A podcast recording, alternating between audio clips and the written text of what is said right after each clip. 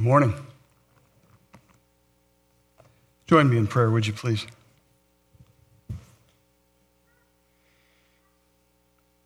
Father, your word is light for our path. Your word is food for our soul. Your word is a sword to be used well and carefully. I pray, Father, that as we turn to your word now, that you would use it in our lives. Illuminate us, strengthen us, help us to appropriate your word in our lives that we may use it well.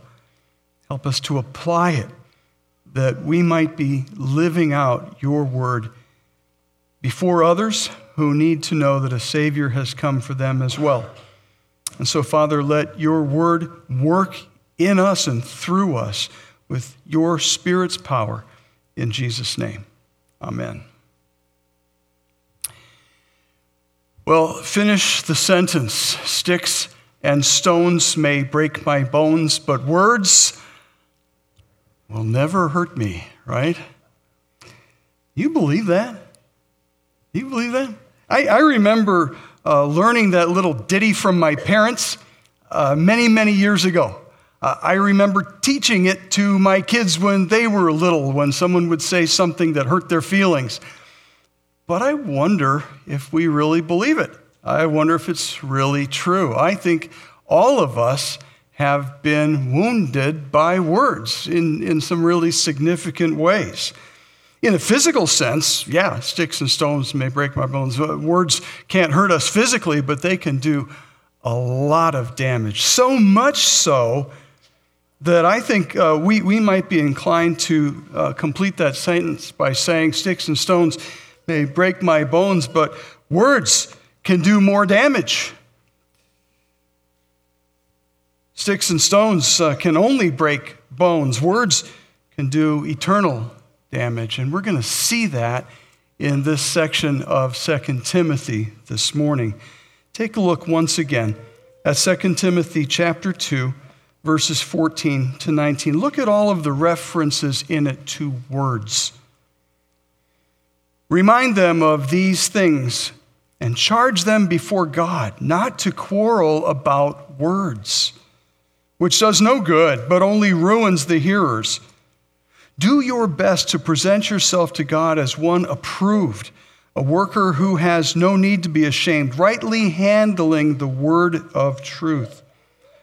But avoid irreverent babble, for it will lead people into more and more ungodliness, and their talk will spread like gangrene. Among them are Hymenaeus and Philetus, who have swerved from the truth, saying that the resurrection has already happened. They're upsetting the faith of some. But God's firm foundation stands, bearing this seal: the Lord knows those who are his. And let everyone who names the name of the Lord depart from iniquity. This section here of 2 Timothy is all about words. Verse 14, words that divide. Verse 15, words that instruct. Verse 16, empty words that mislead. Verse 17, words that spread. Verse 18, words that destroy faith. And verse 19, the one word that stands forever. As Isaiah put it in chapter 40, verse 8, the grass withers, the flower fades, but the word of our God will stand forever. Paul begins kind of carrying forth the theme that he started last week with a reminder of our ongoing need for the gospel. Just a very few words at the start of verse 14. Remind them of these things. Remind them. We need reminders. That word remind is written in a present imperative mood. It speaks literally of keep on reminding. Keep on reminding them of these things. What things, you may ask? Well, the things Paul has just been talking about in the previous verses. He's been talking about the gospel. He's been talking about his willingness to endure hardship to share the gospel. We need the gospel. And we need to be reminded of the gospel. The gospel isn't just for bringing unbelievers to faith in Christ. The gospel is also for bringing believers to maturity in Christ. We need it. We never don't need it. We need to be reminded of the heart of our faith all over and over again. We need reminders so that we will endure, as we looked at last week. Challenging times will come.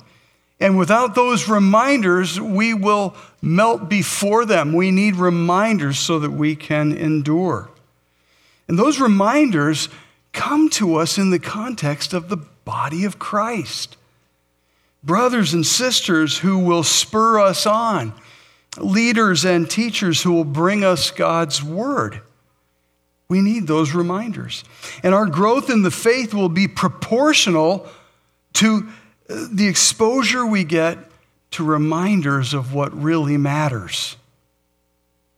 And that's why the author of Hebrews says in chapter 10, verses 24 and 25, let us consider how to stir up one another to love and good works, not neglecting to meet together as is the habit of some, but encouraging one another, and all the more as you see the day drawing near. We need regular reminders of the gospel that saves us. Jerry Bridges wrote a great little book called The Discipline of Grace. And in that book, he encourages us to remind ourselves of the gospel. He says, preach the gospel to yourself daily. What he means by that is that we need to continually face up to our own sinfulness and then flee to Jesus through faith and through trust in his shed blood and his righteous life. We recognize that we are fallen, sinful creatures, and we recognize that we have an ongoing need for the gospel, for the grace and mercy that is ours on a daily basis in Christ. We need to remind ourselves daily that we are saved by his grace and not our effort. And then we can rest in that grace, and we can delight in that grace, and we can respond to that grace with lives that are yielded to God in gratitude. The gospel is central. The gospel is essential for coming into the Christian life and for living the Christian life. We need to be reminded of the gospel on a regular basis. And so Paul begins with a reminder. But there is a problem in this church at Ephesus that Timothy is leading. And that problem has been going on a long time. And like most situations, there's a problem side and there's a solution side to what's going on there. And Paul wants to help Timothy move people from the problem side to the solution side. The problem side we find in verse 14 and then in verses 16 to 18. Take a look with me. Paul says, remind them of these things and charge them before God not to quarrel about words, which does no good, but only ruins the hearers. Down to verse 16. But avoid irreverent babble, for it will lead people into more and more ungodliness, and their talk will spread like gangrene. Among them are Hymenaeus and Philetus, who have swerved from the truth, saying that the resurrection has already happened. They are upsetting the faith of some. The problem side has to do with words. It's all about words. Words have significance and words have consequences. On the problem side are people in the church who aren't reminding one another of the gospel and our ongoing need for it, but who are focusing on other things. And in doing that, they're hurting the cause of Christ. Paul's already spoken about these people in his first letter. Flip over to chapter 1 of 1 Timothy. We looked at it a few months ago. 1 Timothy chapter 1, look at verse 18. Paul says, "This charge I entrust to you, Timothy, my child, in accordance with the prophecies previously made about you, that by them you may wage the good warfare, holding faith and a good conscience. By rejecting this, some have made shipwreck of their faith, among whom are Hymenaeus and Alexander, whom I have handed over to Satan, that they may learn not to blaspheme." And then flip over to chapter 6 and look at verse 2, the second half of verse 2, on down through verse 5. "Teach and urge these things. If anyone teaches a different doctrine and does not agree with the sound words of our Lord Jesus Christ and the teaching that accords with godliness, he is puffed up with conceit and understands nothing. He has an unhealthy craving for controversy and for quarrels about words, which produce envy, dissension, slander, evil suspicions, and constant friction among people who are depraved in mind and deprived of the truth, imagining that godliness is a means of gain." The problem side is all about words, people who aren't encouraging one another with the gospel, but focusing on other things, and they're still at it. They were at it in 1 Timothy, they're still at it in 2 Timothy. Hymenaeus seems still to be the ringleader. This time he's got a new sidekick, and the problem revolves around their words. And Paul wants Timothy to address the issue, remind them of these things, and charge them before God not to quarrel about words. Now, Paul begins with "remind," and he could have used that command to govern the rest of the sentence, right? Remind them of these things and remind them not to quarrel about words. He doesn't. He could have used the word "teach." Remind them of these things and teach them not to quarrel about words. He doesn't. He uses a much stronger word. He says, "Remind them of these things and charge them not to quarrel about words." Charge them. The verb is a stronger one. The NIV translates it, "warn them." The New Living says, "command them." Charge them. Uses a really strong command there, but then he intensifies it. Notice what he does here. Charge them before God not to quarrel about words. He's using some really stern language here. It's a warning, and with good reason. This is serious stuff. This is stuff that can have eternal consequences. James does something similar. It was read earlier in the scripture readings in chapter 3 of James. "Not many of you should become teachers, my brothers, for you know that we who teach will be judged with greater strictness." Be careful about your words. Be careful about what you teach. If you're going to teach, you need to understand that there is a more severe judgment awaiting you. What might that look like? I think Paul might have that stricter judgment in mind when he writes 1 Corinthians chapter 3. We've probably all heard 1 Corinthians chapter 3 describing the things that we build into our lives, being tested by fire at the final judgment, and us watching some things that we have built with poor building materials get burned up. I think the immediate context suggests Paul is talking about teachers, people who presume to teach God's word. In the context, he begins by talking about those who say, "I follow Paul, I follow Cephas, I follow Apollos, I follow Christ." Who are you going to follow? People were following teachers that appealed to them. And Paul says, there's no other foundation that can be laid except Christ. These people are building on that foundation. So they're teaching based on the foundation of the gospel, but what they build with and how they build will be subject to fire that will be subject to the stricter judgment. If you look at the questions for further thought, you'll see some questions pertaining to that. I hope that you'll dig into that this week. I won't go any further with that right now, except to say that we need to be very careful with our words.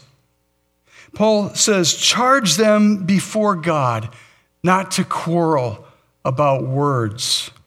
He's talking about word fights. And word fights are kind of like sword fights, but just drop the S. And they can be more dangerous than sword fights because they have eternal consequences. Word fights. Paul says in verse 14 that they do no good. They make no positive contribution to the body of Christ or to the cause of Christ. They do no good. One of the more interesting stories that came out of the era of the Korean War was about a guy named Wallstrom, who was kind of a collector and an inventor, and he created something that became known as Wallstrom's Wonder. You might want to Google Wallstrom's Wonder sometime and read up on it. It's interesting. He collected all kinds of spare parts and assembled them. He liked putting things together.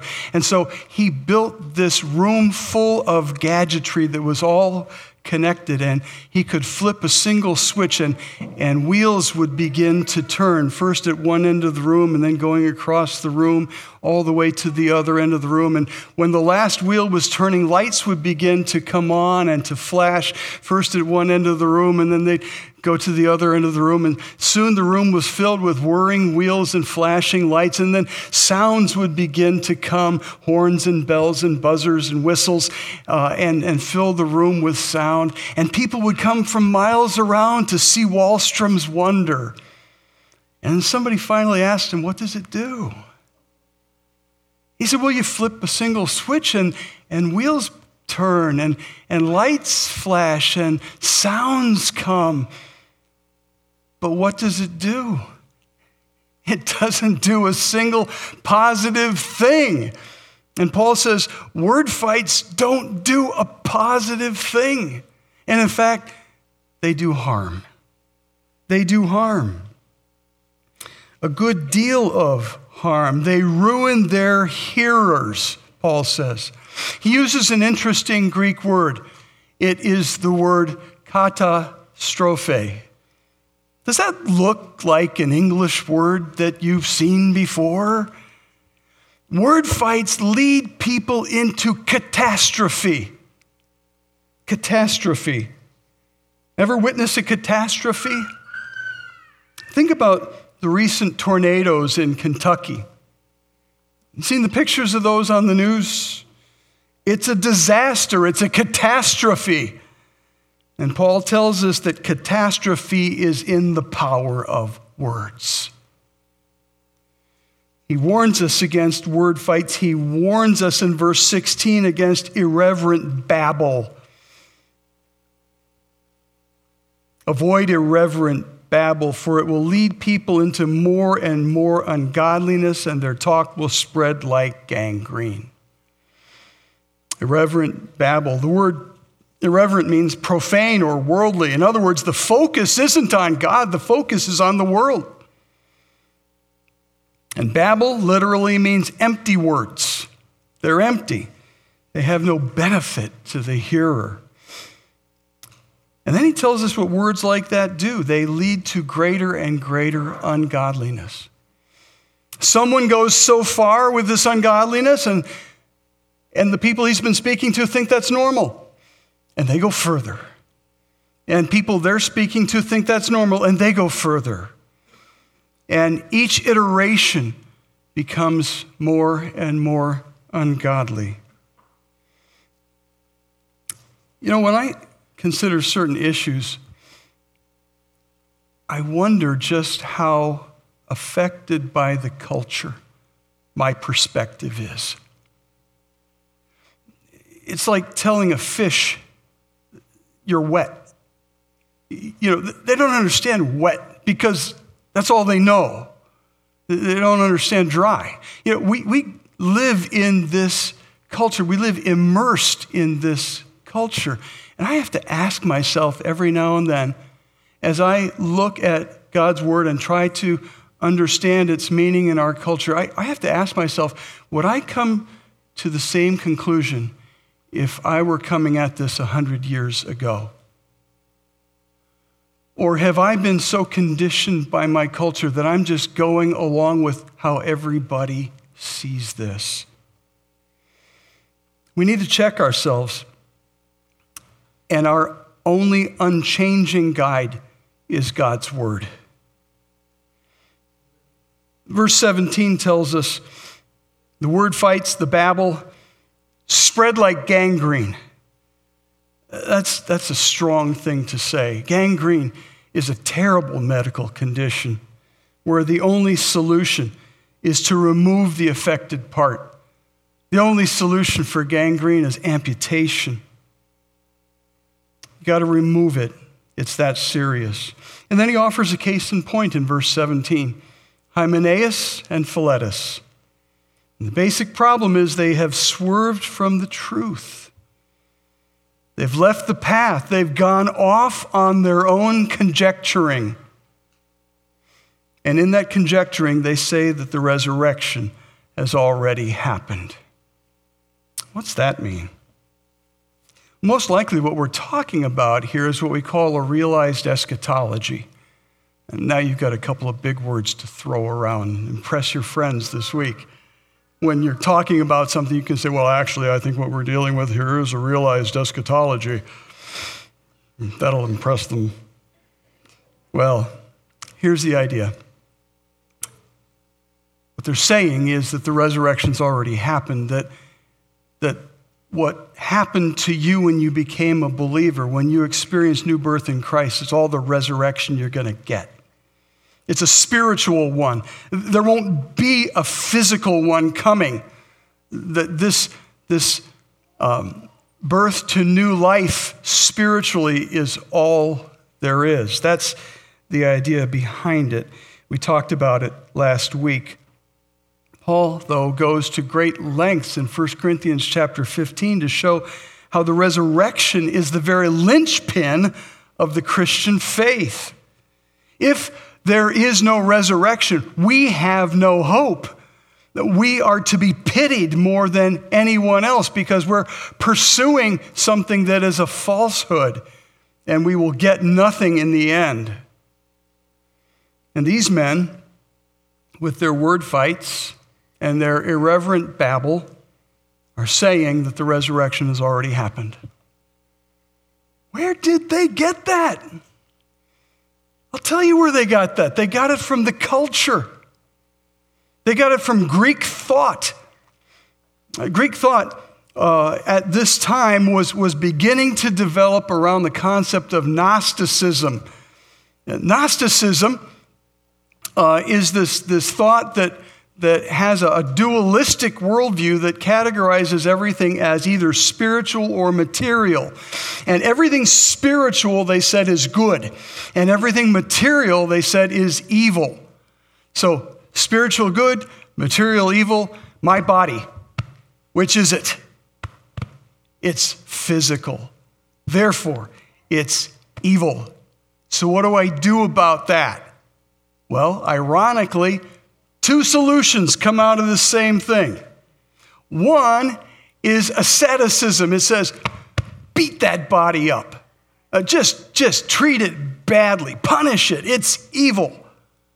The other one is indulgence or what word did I use? Hedonism. Indulge this body because even though it's evil, you're stuck with it until you are set free from it at death. And then you can join the pure spiritual world. But you're stuck with this body until then, so you may as well just live it to the full. Indulge it fully. Grab for all the gusto you can get. That's the basic idea behind Gnosticism. And it was the thing people in the time Paul wrote to Timothy here liked to talk about. It was the latest. It was this cool thing that we can discuss. It was fashionable. It was trendy. It came from the culture, not from the word of God. In Acts chapter 17, Paul is teaching in Athens. He's wanting to share the gospel of Christ in Athens, the center of Greek thought. And Paul, because he's teaching something new and different that they hadn't heard before, gets himself invited to a meeting of the Areopagus, the cultural elite who discussed the latest ideas, all these cool things. They hadn't heard what Paul had said before. And so they said, why don't you come? We'd love to hear this. And Luke records this by way of explanation in Acts chapter 17, verse 21.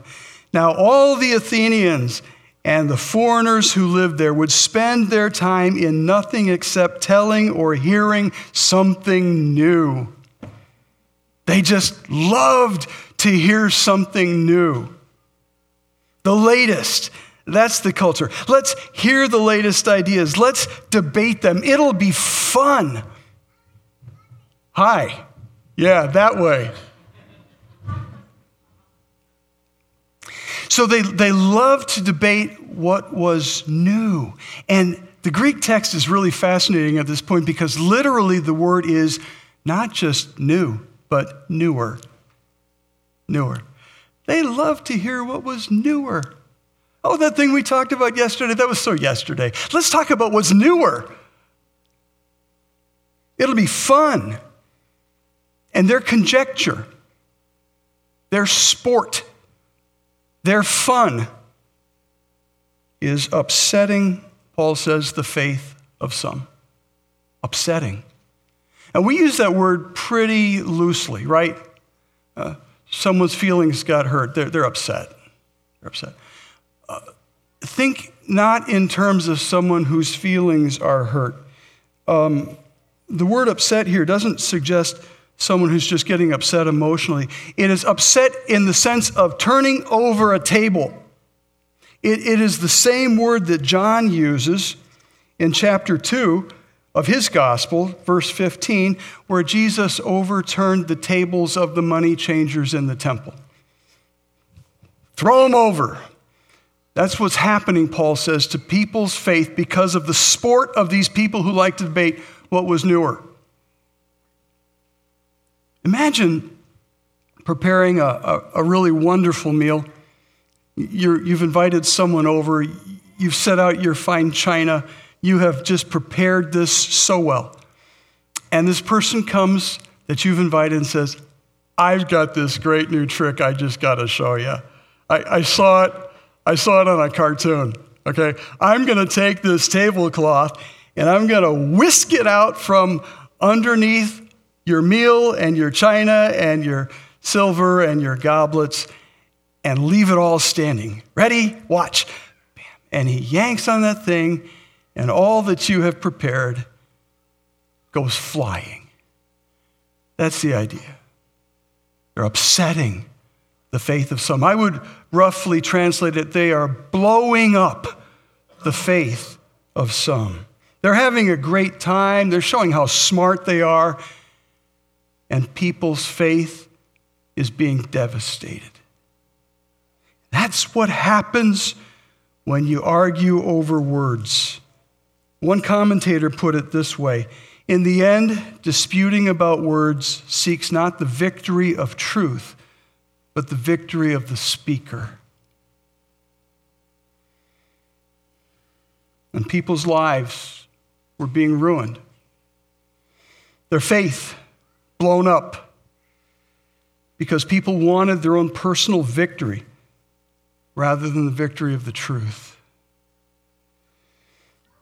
Hymenaeus and friends are having a great time discussing and debating the latest, but real people are getting hurt with eternal consequences. No wonder Paul tells Timothy to charge them before God to knock it off. That's the problem side. People who were using words that bring eternal consequences. And Paul wants Timothy to get them over to the solution side. And we see the solution side in verses 15 and 19.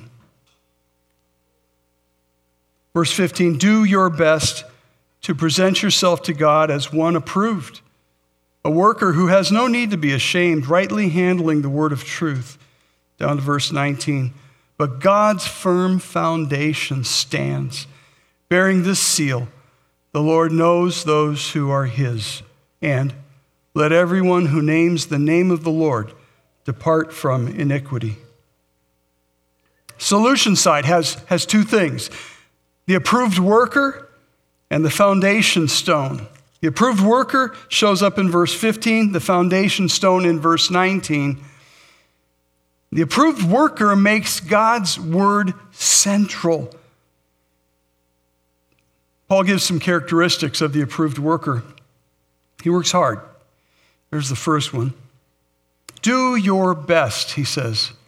Work hard at this. The Christian Standard Bible says, be diligent. The New Living says, work hard. ESV, do your best. The word, the Greek word, means to do something with intense effort and motivation. Does that describe your approach to the Word of God? Do you take great effort, great motivation to get God's Word into you and to get it to show up in your life? The approved worker works hard, and he does it for an audience of one. Do your best to present yourself to God. This approved worker works hard for an audience of one. God's approval is all that matters. He works hard for an audience of one with a goal to be approved by him. The word implies being tested and proven. Provenness comes through trial, and you come through the trial unashamed. That's the goal, to be unashamed. Verses 8, 12, and 16 of chapter 1, Paul speaks of his own situation where he's suffering and unashamed. We looked at that a few weeks ago. Paul is in prison. Imprisonment is intended to be shameful, particularly in that day. Shameful. And yet Paul knows he's in prison for the gospel, and so he is unashamed. Despite hardships, despite times when people oppose you, you come through those times as gold. You come through unashamed. The approved worker works hard for an audience of one with the goal of being approved by God and being unashamed, and he does it rightly handling the word of truth. Literally cut straight. Rightly handle, cut straight. Know where to open this book. Understand how the parts relate to one another. Don't take pieces out of context. Know how to use this living, active, double-edged sword. Cut straight with it. That should be the desire of all of us, to be that approved worker. We all want to hear, well done, good and faithful servant. The approved worker cherishes the word of God and knows how to use it. The other thing on the solution side is the foundation stone in verse 19. But God's firm foundation stands, bearing this seal. The Lord knows those who are his, and let everyone who names the name of the Lord depart from iniquity. The foundation stone. In contrast to those whose faith is becoming upset, those whose faith is being blown up, the foundation stone is solid. It's set. It's unmoving. Paul says, count on this. God has given us a firm foundation to build on. 1 Corinthians 3:11 says, no one can lay a foundation other than that which is laid, which is Jesus Christ. It's back to the gospel again. We have the written word and we have the living word, and they are unshakable. This foundation stone then is inscribed with two things, both of which come from the word of God. The first one, it's inscribed with this saying, the Lord knows those who are his. I would shorten it, condense it to three words saying, God will judge. God will judge. Because what Paul is doing here is he is quoting a line from the story in Numbers chapter 16 of Korah's rebellion. Familiar with Korah's rebellion? Let me nutshell it for you. Korah, Dathan, Abiram, and 250 leaders of the people of Israel confront Moses and Aaron, and they challenge their leadership. And this is what they say, Numbers 16, verse 3, "You have gone too far. For all in the congregation are holy, every one of them, and the Lord is among them. Why then do you exalt yourselves above the assembly of the Lord?" You hear what's going on here? We're not going to recognize you as our leaders. Everybody's a leader. Everybody's holy. Everybody's got a part in this. They wouldn't recognize the legitimacy of God's appointed leaders. And Moses responded to that by falling on his face before God. It's a good response. And then he set up a challenge for the next day. The next day, these men were to bring their censers with incense, and the Lord would show who belongs to him. Okay, you're kind of calling yourselves all priests. Bring your censers and your incense, and we'll let the Lord decide. And the next day, when they did that, the ground opened up, and Korah and Dathan and Abiram and their families were swallowed up. And then fire came down from heaven and consumed the 250 leaders. And all that was left were those censers. And Moses had them beaten into a cover for the altar, a reminder that God will judge. And Paul brings that story to mind here to remind the people that there will be accountability for people like Hymenaeus and Philetus. They won't be allowed to spread discord indefinitely. God will judge. Then, the other thing inscribed on that foundation stone is this: let everyone who names the name of the Lord depart from iniquity. I think we could shrink that to three words. Just say, turn from iniquity. God will judge, and turn from iniquity. Picture those engraved on a stone. The source of this part is Isaiah 52:11, where it says, "Depart, depart, go out from there. Touch no unclean thing. Go out from the midst of her. Purify yourselves, you who bear the vessels of the Lord." The first inscription on the foundation stone had to do with what God will do. God will judge. Second one speaks of what we need to do. Turn from iniquity. It recognizes that we might look at the warning of the first part of verse 19, where it says God will judge, and say, yeah, get him, God, get him. The second part warns us to look at ourselves and make sure we're not falling into iniquity in the use of our mouths ourselves. When we hear a rebuke from the Word of God, our first response might be to start stockpiling our weapons of self-righteousness to use against somebody else and show them how the Word applies to them. When our first response needs to be humble introspection, asking God to search our hearts. We apply God's Word first to our lives. We get the log first out of our own eye. We humbly respond rather than proudly resist. James tells us to receive with meekness the implanted word which is able to save your souls.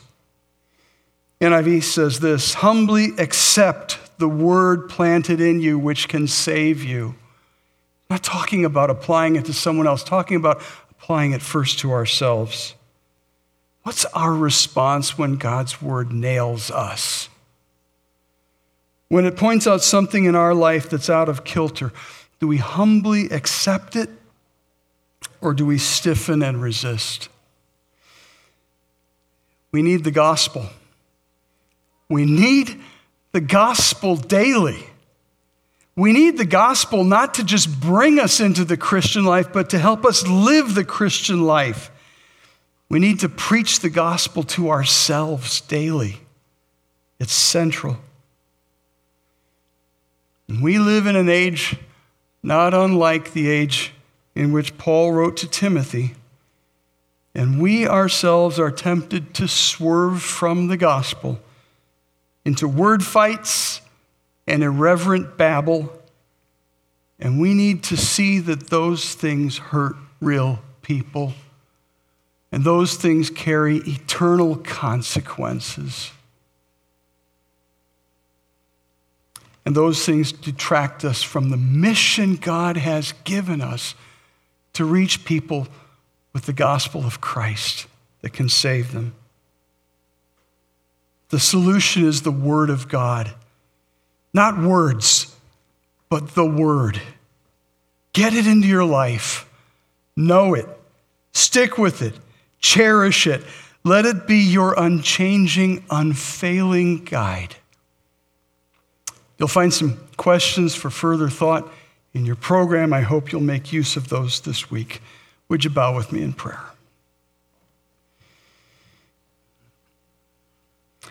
Father, this word of yours is convicting and challenging. And I pray, Father, that we would humbly accept this word ourselves and not apply its conviction and its challenge to anybody else before we've applied it to ourselves. I pray that our response to it would be humble, and that through that humble response, you would change us, make us more like Jesus. Help us to serve you with a whole heart. In his name, amen.